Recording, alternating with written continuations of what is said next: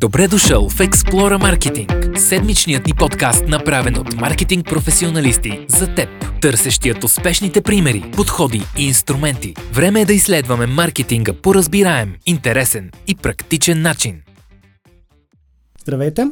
Започва новия епизод на нашия подкаст Explore Marketing. Както винаги ще си говорим за дигитален маркетинг, за бизнес и днес имам удоволствие да отворя една много интересна тема, свързана с международно развитие на бизнеса. Uh, имам удоволствието да приветствам един от най-усмихнатите и позитивни хора в нашата индустрия, Христо Радичев. Здравей, Христо. Здравей, Иване. Много благодаря за това, че прие нашата покана и че си гост в нашия подкаст. Uh, бих се радвал, разбира се, в началото да се представиш на нашите слушатели и зрители за теб, за компанията, на която си управител или компаниите и да разкажеш малко повече какво правите.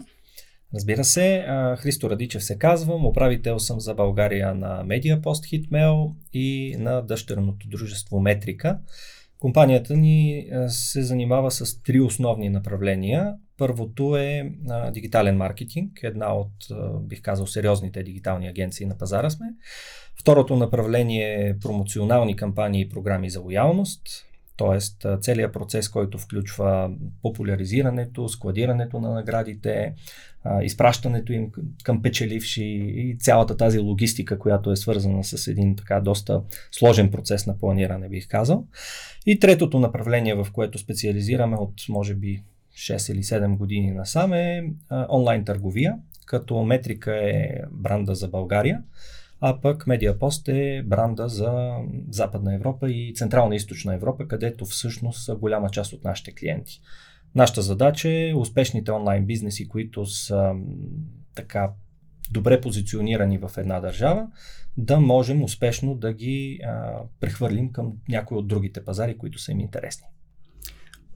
Благодаря за страхотното представяне. Ние със сигурност си партнираме по доста проекти с вас и е много приятен процес и нали, самия начин и на комуникация, на случване на част от услугите, за което благодарим. Просто се възползвам за доверието. А, този, тази възможност. А, днескашната тема е доста интересна. Тя е от една страна много приятна за разговор, от друга страна аз има малко сложности а, как един бизнес се разраства международно. А, едно от хубавите неща, които се забелязват последните години е, нали, економиката се разраства, бизнес се стараят а, да се така, глобализират и да навлизат на нови пазари. А, и това отваря една много интересна тема, свързана с комуникация и с навлизането в крайна сметка на тези пазари. Вие като компания, която сте така доста добре разпространена и извън България, имате, бих казал, хубав поглед върху бизнеси, които имат доста точки на контакт. Много ми се иска да стартираме с това какво би посъветвал управител или така човек от фирма, който е отговорен за разрастването на бизнеса на другите пазари? Какви биха били стъпките за стартиране? Кое би било това, което би било ключово за един човек да може да развие като процес вътрешно, за да кажеш, окей, имам прозорец в следващите 6, 9, 12 месеца да стъпя на този и този пазар?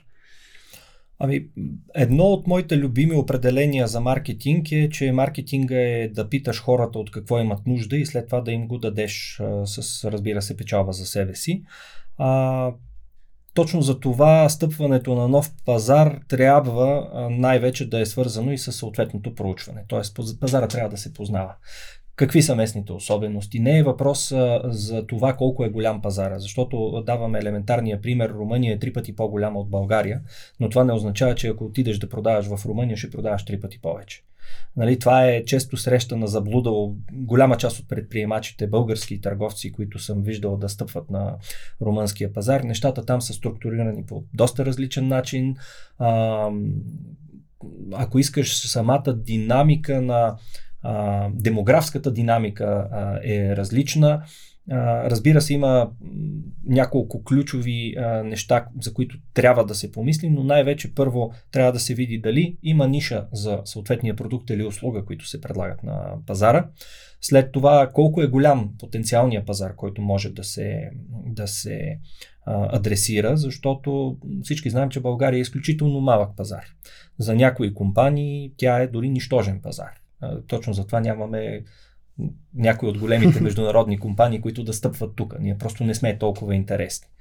В същото време обаче, ако разглеждаме нещата като регион, Централна и Източна Европа е много интересен регион.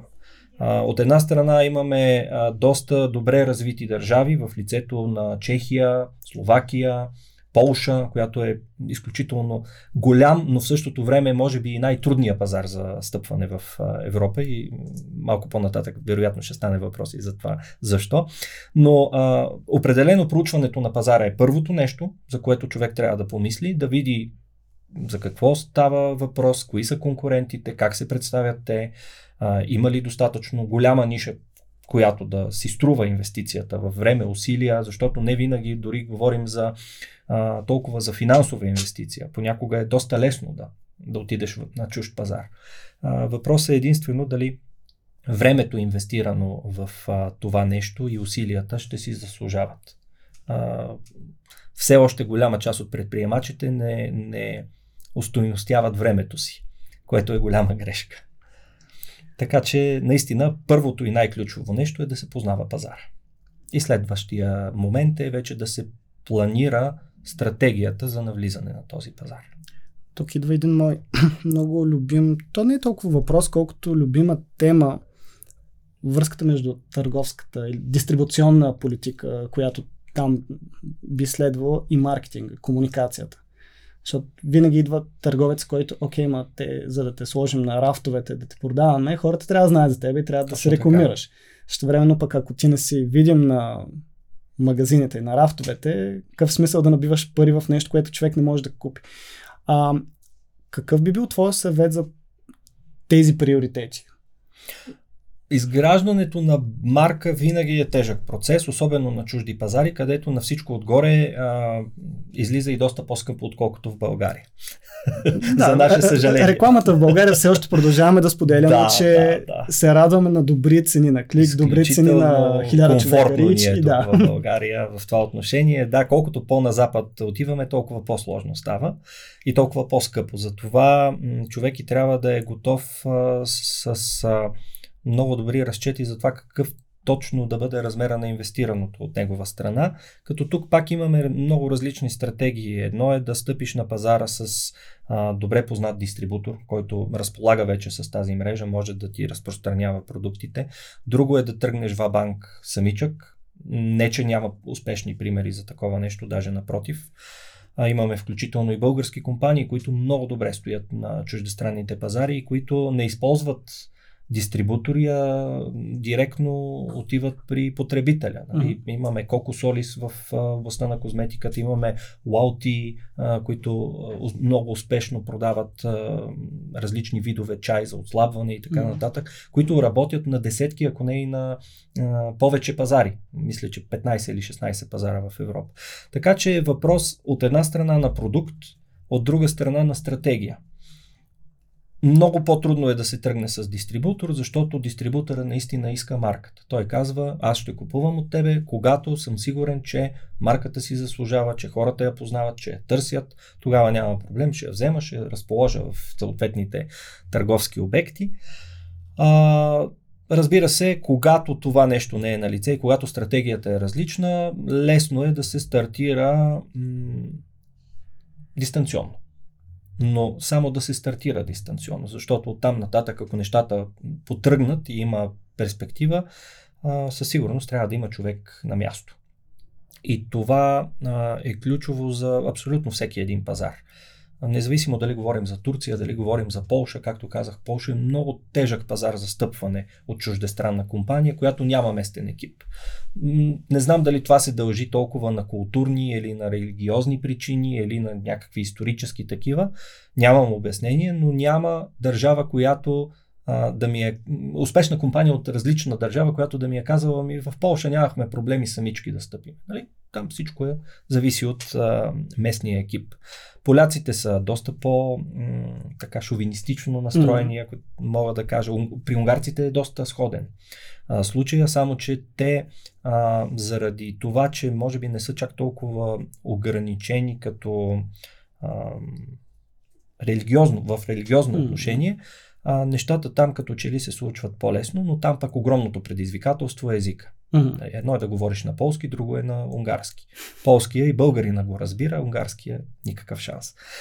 Така че тази езикова бариера, тя е ключова предпоставка за всички компании, които искат да, да, да излизат в чужбина, защото те трябва да си дадат ясната сметка, че да, а, с някакви мравешки стъпки могат да се случат нещата лека по лека, колкото да си преведеш продуктите, да ги качиш, да кажем, в популярните маркетплейси, да видиш, да опипаш пазара. Това е една сравнително безболезнена инвестиция, която предполага нали, по-кратко време и така емпиричен сондаж на пазара, който нали, да даде идея дали а, този пазар си струва или не, но там нататък вече идва сериозната работа. Екип, обслужване, а, някои тривиални неща от типа на това, че ти хубаво ще, изба, ще изпратиш бормашина от тук в а, Румъния, да кажем, обаче ако тя се развали, кой ще обслужва сервизно? или как ще си управляваш връщанията. Стандартни бизнес процеси, които трябва да можеш да, като... каквото е тук в България, същото въжи в, дори в по-голяма степен и в чужбина. Същите неща трябва да се репликират там. Добре, добрите практики трябва да се повторят. Това, което не е сработило тук, може да сработи в чужбина или пък обратно. Нали, човек, тук идва голямата несигурност, че на базата на различни тестове, на различни експерименти, включително и в комуникационно отношение, нещата могат да а, бъдат съвсем различни и не по-малко важно е и как се казва самия продукт, защото това, което на български звучи добре, може да се окаже, че на а, чужди език е било то нещо обидно или нещо, което е несериозно. Така че и от тази гледна точка трябва да се направи а, добър анализ. И оттам нататък, разбира се, в комуникационно отношение, защото това е много, много важен а, етап а, по какъв начин ще се стъпва на пазара. Големите компании го правят много лесно. Те заливат пазара с телевизионна реклама. Имам бюджет, инвестирам хикс а, бюджет в телевизионна реклама и нещата се получават. Не всеки обаче може да си го позволи. И тогава идва наистина голямото предимство на дигиталния маркетинг, защото на базата на тестове, на внимателно подбрани канали, аудитории и така нататък, това нещо би могло да се получи сравнително добре, дори и при малка инвестиция. Мен това е страхотна, така, страхотен мост към следващата точка, която на мен ми е много интересна и тя по-скоро а, мисля, че ще е много полезна на хората, които ни гледат и слушат. Едно от нещата, които е хубаво на дигиталния маркетинг е, че той и платформите. Ако хванем Facebook, хванем Google или други така... Включително и местни платформи. И, и, и местни да. платформи, те продават реклама и за да могат да я продадат, те предоставят статистика, която би била полезна. И тук бих се радвал, нали, отново да ти, ти да споделиш при вас а, Случва ли ви се често клиент дойде да каже, можеш ли да ми помогнеш да ми изкараш статистика за такъв профил клиенти, от този пазар с такава демография, с такива интереси и вече вие да може нали, да разгледате биота в Facebook Insights, биота в LinkedIn, биота в Google Search конзолата и планера, нали, горе-долу какво е потребителското поведение, защото едно от нещата, които ние поне се стараем доста да говорим е комфортният достъп до информация, която много клиенти не знаят, че могат да достъпят бързо което може да им помогне и да им скъси дистанцията, да им помогне по-правилно да взимат бизнес решения. Абсолютно. Има два начина да събереш информация за пазара. Първия е като направиш класическо маркетингово проучване с специализирана агенция. Тогава се отива на място. Но това е бавно. това е доста бавно, доста да. скъп процес. А, втория начин е да разчиташ на така наречената вторична информация или информация, не която е... Нали, агенциите, които се занимават. Да, да. Това е страхотно. Без него да. една сериозна компания не може да съществува. Да. Аз също съм работил да. в такава и знам колко е важно това нещо, но... Да не вземете да не се обидите, не за друго. Никакъв начин. А, но а, по-бързия и по-ефтин, съответно и по-несигурен начин, mm-hmm. разбира се, е да се работи с вторична информация. А, давам един пример. Компания българска, доста добре е позиционирана на нашия пазар, търговия с обувки, решава да стъпи на румънския пазар. Mm-hmm. Идват при нас и казват, дайте да видим сега какво ни трябва за румънския пазар, от гледна точка на навици на потребление, а, демография, аудитории mm-hmm. и така нататък Какво правиме ние? Имаме една методология, която в общи линии не откриваме по никакъв начин топлата вода, но тя позволява да придобиеш сравнително добра представа за пазара. Първо, макроекономика. Какво се случва на този пазар в последната година, как се развиват нещата, какво е очакваното а, потребление, какъв е така индекса на потребителското доверие и прочее и прочее. Такива показатели, които са важни за всеки, който а, иска да има един така поглед от високо за съответната Се надявам всички студенти, които не слушат, да си водят бележки, на мен ми бяха нужни около 4-5 години работа в маркетинга да разбера защо пест анализ, пестел анализ, слот анализ са толкова важни. Не да ги напишеш като документ, а ги приложиш. Извинявай, че така, да. но това е за мен беше такова някакво откритие как, аха, те заради това са ни го преподавали в имало смисъл, да. Имало смисъл аз да следя економическите показатели, да следя, окей, промяната на една правна рамка, до какво води в така че а, възползвам се просто да, да, да абсолютно съм съгласен. Другото, а, което е а, информация от а, така достъпни а, публични източници, от Журнали, типа на търговския да, регистр, да. А, съответните медии, които публикуват различна информация под формата на анализи, под формата на интервюта и така нататък. Това нещо трябва да се събере и да се обобщи като информация. От търговския регистр се вади информация за конкурентите, да се види колко са големи, само с това ли се занимават, да не би пък това, което е а, нашия продукт е само тяхна странична дейност и по-скоро нали, е част от цялата картинка или пък те агресивно се занимават с този сегмент или този продукт или тази продуктова категория. Разбира се, всякакъв тип информация, както ти каза, да се заровим в статистиките, които големите платформи толкова удобно предоставят. Какво е количеството на търсене, например, на по-определени ключови думи, какви са аудиториите, до какъв потенциален пазар бихме могли, могли да стигнем чрез дигиталните канали, какви са местните специфики. Давам пример, в Чехия а, най-популярната тър, търсачка не е Google, а не се знам. Mm-hmm. Тя е силна местна а, търсачка. А, по, път, по същия начин в Полша има много популярен, включително и в Чехия, нали, се знам, имат и а, имейл услуга. А, в Полша също има а, много силни местни а, играчи. В България, както имаме в България ABV и MailBG, когато говорим за така наречените B2C бази данни, 80-90% са в българските а, доставчици. И нали, след това има Gmail с един значителен процент и, и нататък е Yahoo, Hotmail и каквото остане нали, в един много мизерен а, мижав, както е модерния израз а, процент. А, така че местната специфика е важна. Законодателството, ти вметна законодателството. Голяма част от клиентите ни, които продават в Германия, не знаеха, че за да продаваш дистанционно в Германия, ти трябва да се регистрираш в тамошния регистр за рециклиране на отпадъци, което е задължително. И което, ако не го направиш, ще грози глоба от 100 000 евро. То може да е нещо супер малко, обаче в същото време е изключително важно. А, така че познаването на законодателството е важно. А, то е важно и от гледна точка на това по какъв начин можеш да промотираш продукта си. Защото а, в България, както знаем, има определени законови изисквания, какво можеш да дадеш като награда. Едно към 100, едно към 10. Точно така, да. Като дойдат в България някой бизнеса, какво е да. това? Ние имахме пример от една наистина голяма международна компания, която дойде в, а, при нас и казаха, искаме да дадем а, награда кола. Само, че условието е хората да си купят нещо. Какво трябва да си купят хората? Нещо, на което е на стойност 2 лева.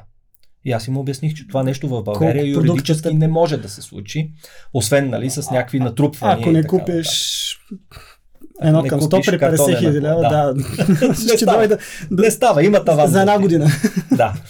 И а, се оказа, че това нещо за тях е пречка, тъй като а, нали, тяхната стратегия влизат доста шумно, дават една голяма награда, бият тъпана, както се казва. Не, че в България не можеш да дадеш лек автомобил, само че това нещо не трябва да е обвързано с покупка.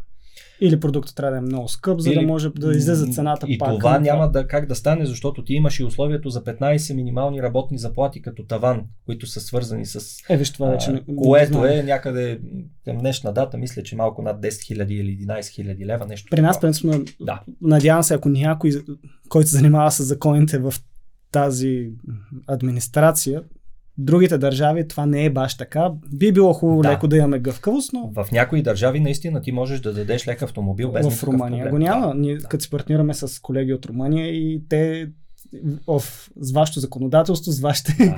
леко ст- стари. И Да не другото, го обръщаме по политически, но това е хубаво да се смени рано или късно. И другото, което е а, в Румъния, примерно, всяка една награда над, мисля, че 600 лея или 800 вече забравих и аз, трябва да се регистрира в Министерство на Мгм. финансите, което тук в България го нямаме като изискване. Така че, наистина, и тия малки елементи е важно да се съгласуват и а, тук бих препоръчал наистина една адекватна консултация с юрист, който познава местното законодателство, защото това може да изглежда скъпо като първа стъпка, но след това спестява страшно много време. Хубавото че сега покрай GDPR доста от юристите почнаха доста да обръщат внимание на дигиталния маркетинг и на този аспект на законите. Преди, Така е.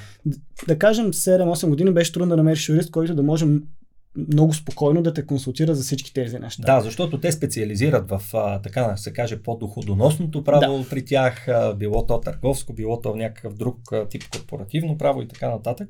Но това е друг, а, друг въпрос. Така или иначе е необходимо такова нещо. Необходимо е да се познават а, спецификите, за да може да се прецени до каква степен в комуникационно отношение и какво може да се каже.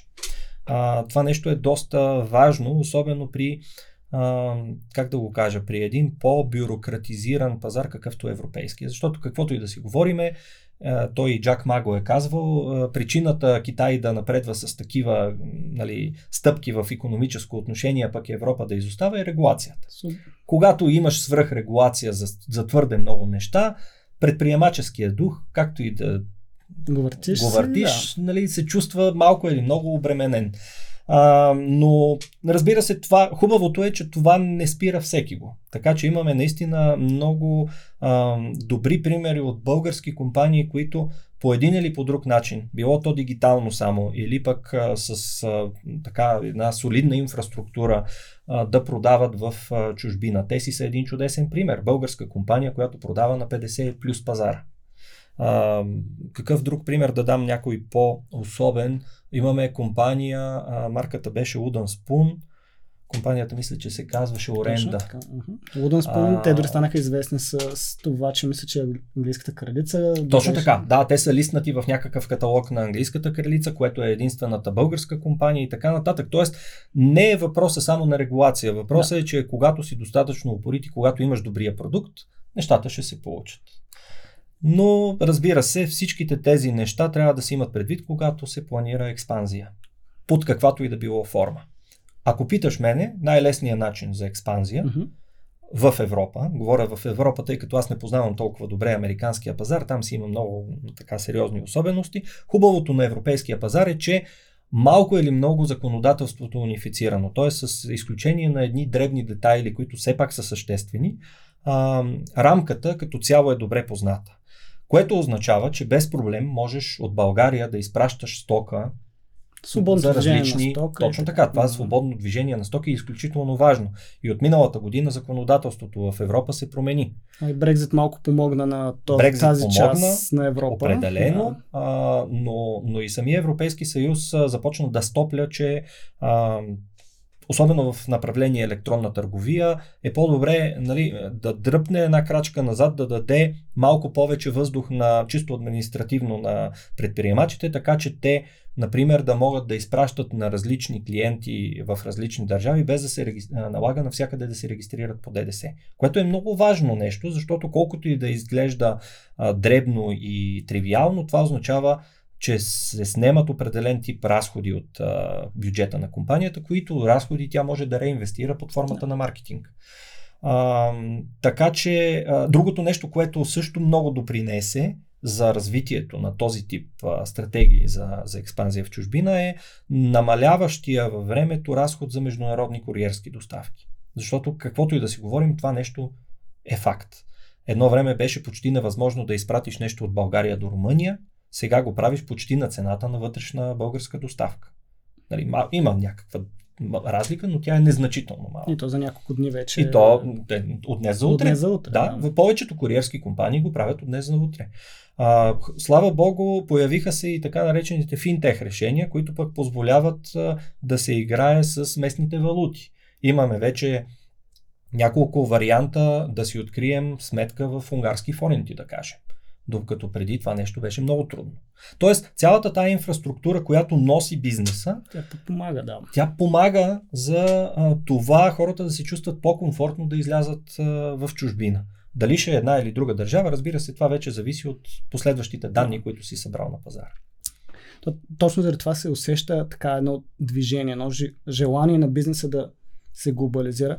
Ам, така че, ако го кажем, едно от най-ключовите неща е да знаеш на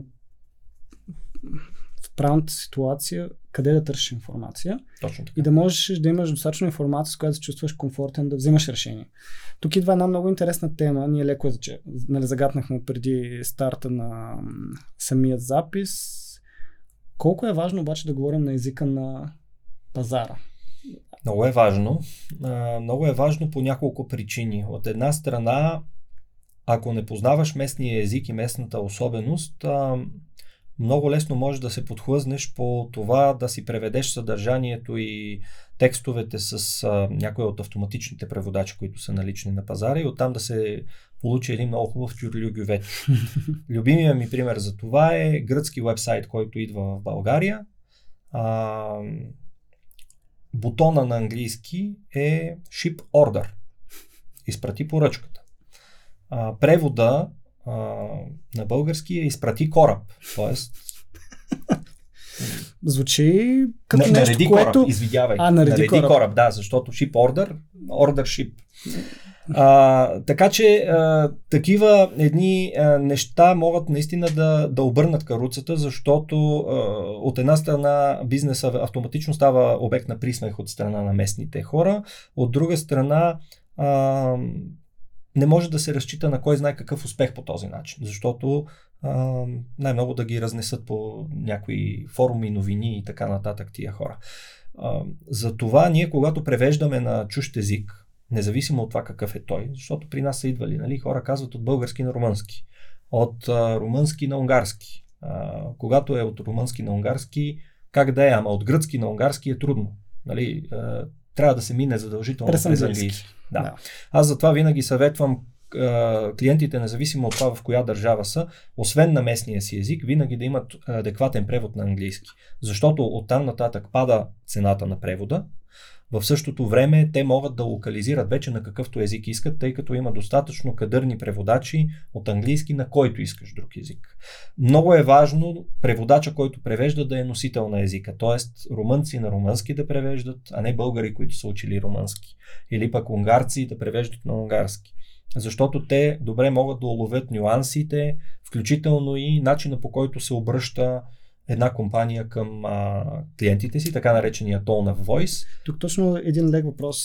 В този случай би ли съветвал да се използват преводачски агенции или Ако се, е използват, ако се знам. използват преводачески агенции, задължително трябва да има една повторна проверка от Да. друг човек, който да е доверен човек, колега, наед, ако трябва да се каже консултант, който обаче да има и копирайтърски опит. Това е много важно. Особено при рекламните послания. А, копирайтърски опит, защото знаеме много добре, че а, при разработването на рекламните текстове някои от нещата а, е по-добре да се пишат по формула, т.е. по формула, която доказано успешно работи. А, а, един необременен рекламно човек няма сетивата за това нещо да преформатира текста в съответния Да, говорим, че те повече, повечето формат. агенции, те са учители, те го правят по книжовен директен начин. Както ти имаш Точно така. нали, бизнес English, low English, нали, английския си има различни специфики на индустрията, за която е предназначен.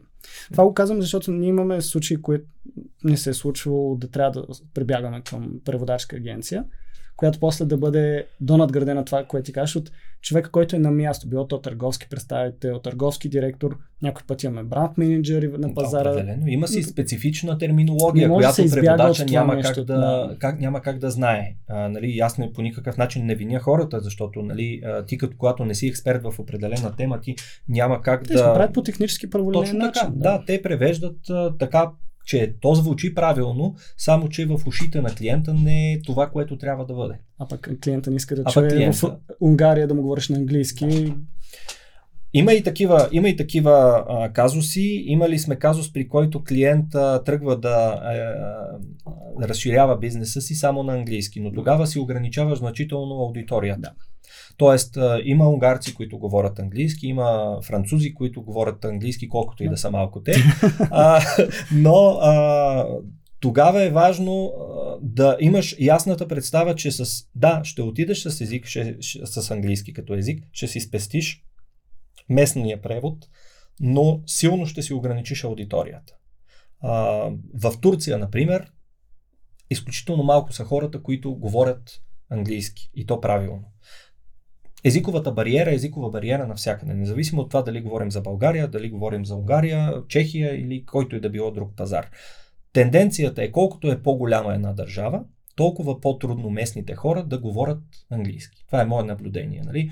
Франция, а, Мисля, може би да. изключението до някъде е Германия, Германия но Франция и Испания. Те са близки до. Да, доста Франция и Испания много малко английски говорят. Турция много малко английски говорят. Но, но английският е ключов от тази гледна точка, че той след това помага наистина при локализирането на местните той текстове. Като мост, но не може да бъде крайна точка. Да. Представи си а, грък да трябва да превежда на чешки. Нали? Много трудно ще намериш такъв човек първо. А, и второ, а, нали, а, да не говорим каква ще бъде цената. Така че тия неща са важни. Другото нещо, за което също много малко се мисли, а пък а, от моя гледна точка е изключително ключово, е структурата на данните за продуктите. Аз през последните 2-3 години се занимавам с а, а, така наречените Product Information Management системи. Okay. Това е платформа, в която ти качваш информация за продукта а, с всичките му там параметри, а, данните, които са свързани да. с него, описания, технически характеристики и така нататък. А, и се убедих, че без правилно заложена структура на данните, оттам нататък живота на един търговец в която и да било друга държава, назначен от компания, било то българска, било то чуждестранна и така нататък, би се превърнал в кошмар. Защото а, платформите, в които можеш да рекламираш, те, за да рекламираш, те искат продуктов каталог. Продуктов каталог под една или друга форма и с една или друга структура. И ти, ако имаш изолирани, атомизирани тези данни, е много лесно да го сгубиш този продуктов каталог. Ако ги имаш обаче изсипани на едно място, без никаква подредба, без никакъв а, а, важен, а, как да го кажа, критерий за, за сортиране на данните, а, оттам нататък трябва да правиш нещата почти изцяло на ръка, което при едно по-голямо продуктово портфолио Той хаос става още става, по-голям. се мултиплицира. Да. И а, реално кипи един безсмислен труд. А, за щастие, за наше щастие, страшно много неща могат да бъдат автоматизирани в днешно време, а, включително и някои неща, които са в комуникационно отношение. Но това нещо, за да бъде автоматизирано, трябва да бъде, да бъде положена за една стабилна основа. Това, което много ми хареса, че нали, в хода на самия разговор, надявам се и слушателите и зрителите го усещат, нали, как ние си говорим за маркетинг, но почти всичко хваща бизнес аспекти, бизнес процеси, работа на екип, отговорности в екипа, които после ти, когато си ги подредиш приоритетите, имаш ясния процес, който знаеш кой момент какво да правиш, това нещо започва да се подрежда и да изгражда на инерция. Това, което може би интересно, на мен думата търпение и е нещо, което ако искаш да дадеш в България, трябва да можеш да имаш, защото всяко нещо, ако България ти отнема една седмица, там трябва да слушаш три седмици. Защото комуникацията минава през няколко човека, имаше часовите зони, ако примерно е в други точки. Нали, това само по себе си вкарва изискването за повече фокус, за повече търпение и нали, да си с малко по нали, така, широк. широк мироглед и визия, която нали, да може да ти позволи ти да се адаптираш там. Преди пандемията казвах, че за да получи някакъв, що годе точен индикатор за това как ще се представи бизнеса му, една компания, а, бизнеса и, една компания трябва да изчака между 3 и 6 месеца на новия пазар. В момента това време е между 6 месеца и една година. Mm. Тоест, разтегли се малко във времето, защото а, поради една или друга причина се а, разтегли а, как да го кажа, а, промени се значително начина по който хората пазаруват. Нали, за това нещо сме говорили много по различни форуми и така нататък. Пандемията докара много неща, изведнъж нещата започнаха да се връщат обратно и се оказа, че това, което в един момент е растявал с трицифрени темпове и така нататък, сега расте с двуцифрени или едноцифрени. А, нещата са толкова динамични, че без а, необходимата доза търпение, както ти казваш, няма как да се получат. Затова моя призив е не дейте да гледате, когато стъпвате на нов пазар, какво се случва наистина в първите 6 месеца, защото тогава само събирате, как се казва, исторически данни, които след това да можете по някакъв начин да анализирате и нещата идват с търпение, капка по капка. Когато нали, вървим, може би, към част от последните въпроси, как би посъветвал един бизнес на ниво бюджетиране? Знам, че това може би труден въпрос, а, аз винаги обичам да говоря на тази тема с, с а, нашите гости. Какво би посъветвал от един човек, който сега се мисли колко пари да деля за маркетинг, ако искам да вляза в един пазар?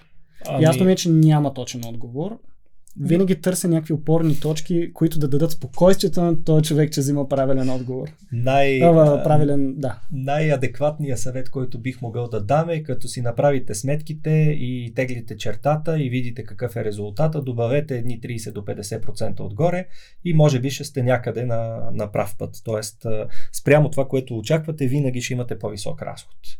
А, другото, а, и това нали, повдига и въпроса, друг важен въпрос, който е а, така на лице, когато а, има планове за излизане на чужди пазари, ценообразуването. А, едно е нещо в България да струва 10 лева, а, но това не означава, че в а, друга държава, било то Германия, било то, нали, според зависи от а, различните държави, цената може да е съвсем различна. Давен пример с пак проект, който ние управляваме. Продукт, който в България струва 24 лева, в Холандия се продава за 34 евро. Един и същи продукт. А, но просто пазара го възприема по различен начин. Тук отново дигиталния маркетинг има изключително добра роля, защото той позволява включително и тестове на цени. Било то чрез целеви страници, било то чрез динамично съдържание и така нататък. Но а, хубавото нещо е, че а, на сравнително ниска цена един бизнес може да разбере каква би била адекватната цена за съответния пазар за неговия продукт. А, независимо дали говорим за Facebook, за Google, за имейл маркетинг или за някоя от местните платформи, има различни механизми, през които това нещо може да бъде тествано. Така че а, наистина увеличения разход, който със сигурност очаква един бизнес в чужда държава, а, от, във всяко едно отношение. А, окей, в някои отношения казват данъците в България са по-низки и така нататък, което е така. В Унгария ДДС е 27%. Но пък бизнес средата в Унгария е доста по, как да кажа, а, необременяваща. Тоест, а, комфорта за управление на един бизнес в Унгария е изключително добър. Аз лично познавам няколко души, които са от различни точки на Европа, които си преместиха бизнеса в Унгария. Не, не правя реклама да, в никакъв да, случай да, да. на Унгария, а, защото предполагам, че в Естония е още по-лесно и така нататък, но а, просто самата бизнес среда също трябва да се вземе предвид колко е лесно да правиш бизнес в една държава. Тоест, доколко държавата не ти пречи, ако трябва да го кажем с други думи. Защото а, определено в България държавата е голям длъжник на предприемачите. Тоест има много неща, които могат да бъдат облегчени в а, административно отношение. А, но, а, нали, да се върна обратно към твоя въпрос, когато се планира някакъв бюджет за чужда държава и когато този бюджет бъде, а, така да се каже, малко или много финализиран, един добър подход би бил да се добавят 30% отгоре. Поне защото със сигурност ще има изненади. Било то под формата на по-високи такси, а, по-голям разход, да кажем, за доставка, или пък някакви особености на местно ниво, които да утежнят административно бизнеса и така нататък. А, това би бил най-така правилен и политически коректен а, начин да отговоря на Аз ще също леко ще се възползвам на мен като ми зададат този въпрос, аз обикновено, нали, това не го използвам, е много, много готин пример. Аз обичам да казвам, бюджета, който трябва да сложите за реклама, трябва да е такъв, който да не пречи на правилното протичане на бизнеса. Тоест не трябва да пречи на заплати, на текущите разходи. Ако вие решите да фалирате заради инвестицията си в маркетинг, не правете маркетинг. Защото ти на няколко пъти, надявам се, достатъчно добре хората го усетиха. Маркетинга много често, най-вече в началото, той е като един вид проучване на пазара. То ти дава усещане как хората ти възприемат продукта, да. бизнес, то си е инвестиция в бъдещето. Ако ти нямаш добрите процеси, има шанс тази инвестиция нали, да няма много голяма възвръщаемост. Но ти ако си направил процесите и фокусът и сам, самия начин, по който си подредил бизнеса е добър, ти това нещо ще го използваш и със всяка следваща интеракция, месец, 3 месече, 6 месече, ти ще ставаш все по-добър, нали, по-добър. А, но това с да си имаш един буфер е нещо много, Буфера много е задължителен. А, на мен много често ми се е случвало а, и изненадващо за мен, но може би в крайна сметка не е кой знае колко а, изненадващо. А, включително големи интересни компании на българския пазар, които решават да стъпят на чужд пазар, а, си правят сметките едно към Гьотере нахвърлят някакви неща. А, и в, а, при нас се е случвало включително и с а, нали, две от доста големите български компании, които с много силно онлайн присъствие, а, решават да стъпват на нов пазар, идват при нас за предварителен разговор, ние започваме да задаваме някакви въпроси, които от наша гледна точка звучат логично. Само, че те не са си дали сметка за това. И а, те изведнъж казват, стоп, още не сме готови за това. Трябват ни 6 месеца да си да. преправим, примерно, нещо по системата. Това нещо не сме го пресметнали, че трябва да е по този начин. Не сме вземали предвид някакви динамични фактори, които сега, нали, в хода на разговора ги а, обсъждаме. И а, това е изключително реален пример а, за един от бизнесите, с които ние работим, които в момента в Румъния правят забележителни резултати, които растат със страшна сила всеки следващ месец, за наше щастие. А, но, но тук е и важната част на агенцията като своего рода консултант, който трябва, а, ако не друго, поне да зададе правилните въпроси, които да отворят mm-hmm. очите на клиента. Защото от нас, естествено, че клиента не може да очаква да разбираме от право, от нас не може да очаква да разбираме от ценообразуване за неговите продукти и така нататък. Но може би ако задълбаем малко повече в това да задаваме правилните въпроси, самия клиент ще си даде сметка, че или не е готов за конкретен пазар, или пък в същото време му се открива много добра възможност да стъпи на някой пазар заради една или друга причина.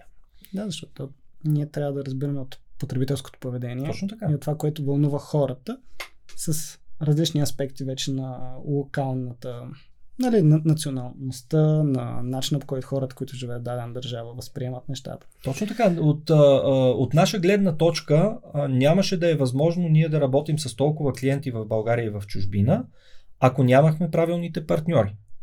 Имам предвид партньори за това някой да ти закара стоката от един склад в друг. Партньор за това някой да вземе от склада и да я закара до крайния клиент. Куриери или почтенски оператор партньори от това някой да преведе адекватно нещата или пък някой да ти обезпечи кол център с оператор на съответния език, който да вдигне телефона. То не е, дори не е задължително първоначално да се наемат хора, могат тия дейности да се аутсорсват много адекватно в една или друга държава, но за да можем ние да положим тая инфраструктура, както казах вече за а, възможност компании от България да отидат в чужбина, без партньори това е невъзможно. Една агенция сама не може да си го позволи. Да, напълно, напълно съм съгласен и то заради това човешкият фактор е много ключов.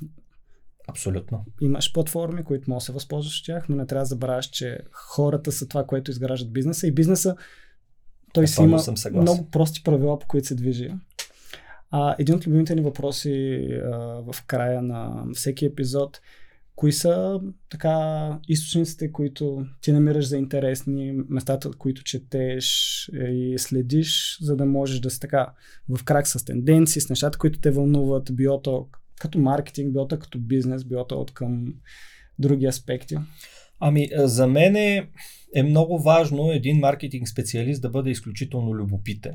Любопитен за на практика всичко а, защото в нашата област на действие, ако а, така си любопитен за различни аспекти от живота, а, това изключително много помага, когато изграждаш кому, комуникационната стратегия. А, разбира се, аз обичам много да чета книги. За мое голямо съжаление, през последните една-две години намирам по-малко време за тях, въпреки че не съм а, ги изоставил в никакъв случай. А, чета напоследък много повече електронни книги, тъй като е много по-лесно с един Kindle да, да ходиш нагоре-надолу, отколкото да мъкнеш книга. А, чета предимно на английски в момента. А, предпочитам а, книгите да са в оригинал, а, предимно от англоязични автори, разбира се. Но а, слава богу, не съм загърбил и художествената литература, защото а, бих казал, че оттам човек научава и някои доста така интересни неща за живота като цяло. Един от любимите ми примери е Тери Пратчет. Така той е един от авторите, които много така сериозно е повлиял на моя мироглед. И, така леко, иронично, самоиронизиращо се и в същото време така здраво стъпило на земята мироглед, който мисля, че изключително много ми е помагал в, в работата. Другото нещо, на което аз изключително много държа е когато един човек, тъй като в нашия комуникационния бранш е много важно човек да бъде грамотен. А, тоест да знае къде да сложи запетайка, пълен член и такива неща. А, и съм много чувствителен на тази тема. А, така че а, всякакаки художествени литератури, които помагат на човек да натрупа това знание и да може, се казва и по усет, а дори ако има някакви пропуски в училище, все пак по усет да усеща как стоят нещата, а, са изключително важни а, неща. От гледна точка на бизнес книги, всичко, което е свързано с маркетинг, бизнес, лидерство, менеджмент ми е много интересно. Не мога да отлича един или друг автор. Определено Дрейтън Бърт е така един от авторите, с които съм се сблъсквал и а, така човека казва изключително смислени неща. Аз а, включително и участвах в превода на книгата за, за българския пазар. Мисля, че се получи доста, доста добро четиво. И а, разбира се, бизнес изданията, а, които са достъпни онлайн. Страхотно. Ами, много искам да ти благодаря за това благодаря твое участие. за поканата. За всички, които ме любопитно а, все пак за тази тема. Ние ще оставим анотации и линкове към всичко, с което ти и агенцията се занимавате. А разбира се, предполагам, ще имаме и допълнителни линкове, които ще ни изпратиш, с които хората се запознаят. Много ти благодаря за това участие. Мисля, че получи един страхотен разговор. А вие, както винаги казваме, винаги може да ни пишете с въпроси, винаги да ударите по един лайк или да споделите този епизод. Вярваме, че това, което тук се стараем да споделяме е полезно както за бизнеса, така и за маркетинга, така и за студентите. Така че много ви благодарим и до следващия епизод. Чао, чао.